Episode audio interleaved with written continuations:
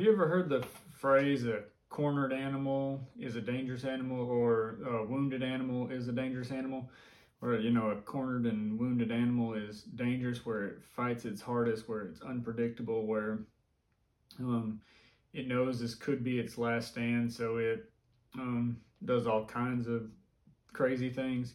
Um, you know, I just want you to know if, if you feel that way that you're you know that Satan has attacked you and um, wounded you or hurt you or brought something into your life, you know that you feel um, like you can't get past this, you feel like you're backed into a corner. That this is um, that he doesn't realize that you are now more dangerous than you ever have with the Holy Spirit in you. That you that you will just be like a laser beam to this situation. You will fight through this. You are going to give everything you have and just push through him so hard that he has made a big mistake. Um, you know, as I covered um, some time back, that what Amanda Cook said that others have died here, but I will live. And I just declare that over your life.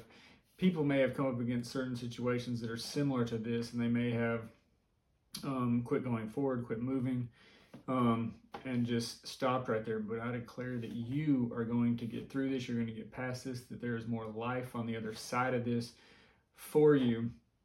And I'm just reminded of uh, in Lord of the Rings, uh, the Battle of Helm's Deep, where they're fighting and they're backed into the corner and they're um, the orcs are breaking down the door, and Aragorn tells the king, um, "Let's ride out."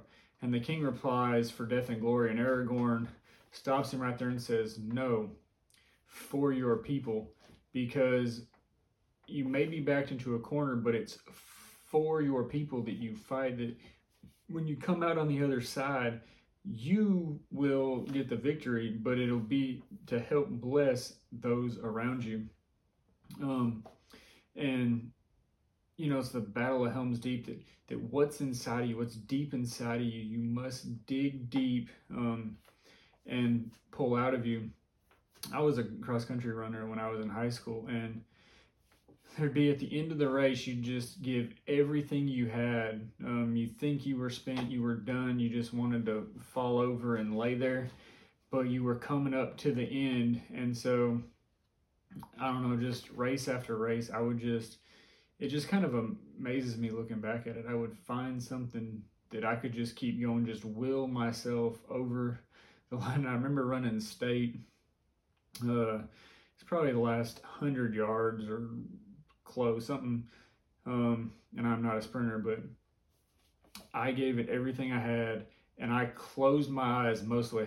Thankfully, I didn't run into anybody, but I passed so many people.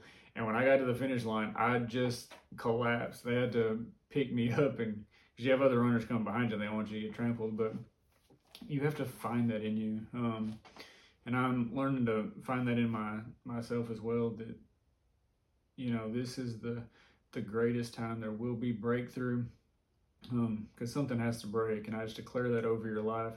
And I'm also reminded of when earlier in that uh, Lord of the Rings movie when they were entering Rohan to meet the king, and Gandalf told Aragorn that all the depression and the fear and the worries and everything is so chaotic and dangerous um, at that time because the enemy feared if the people knew who who they were, who, who they would become, that he didn't stand a chance. And I just declare that over your life that the reason all the attacks are coming against you, the reason things seem so um, dark and cloudy and foggy, and there seems to be so little clarity, is because Satan fears who you will become in the Lord.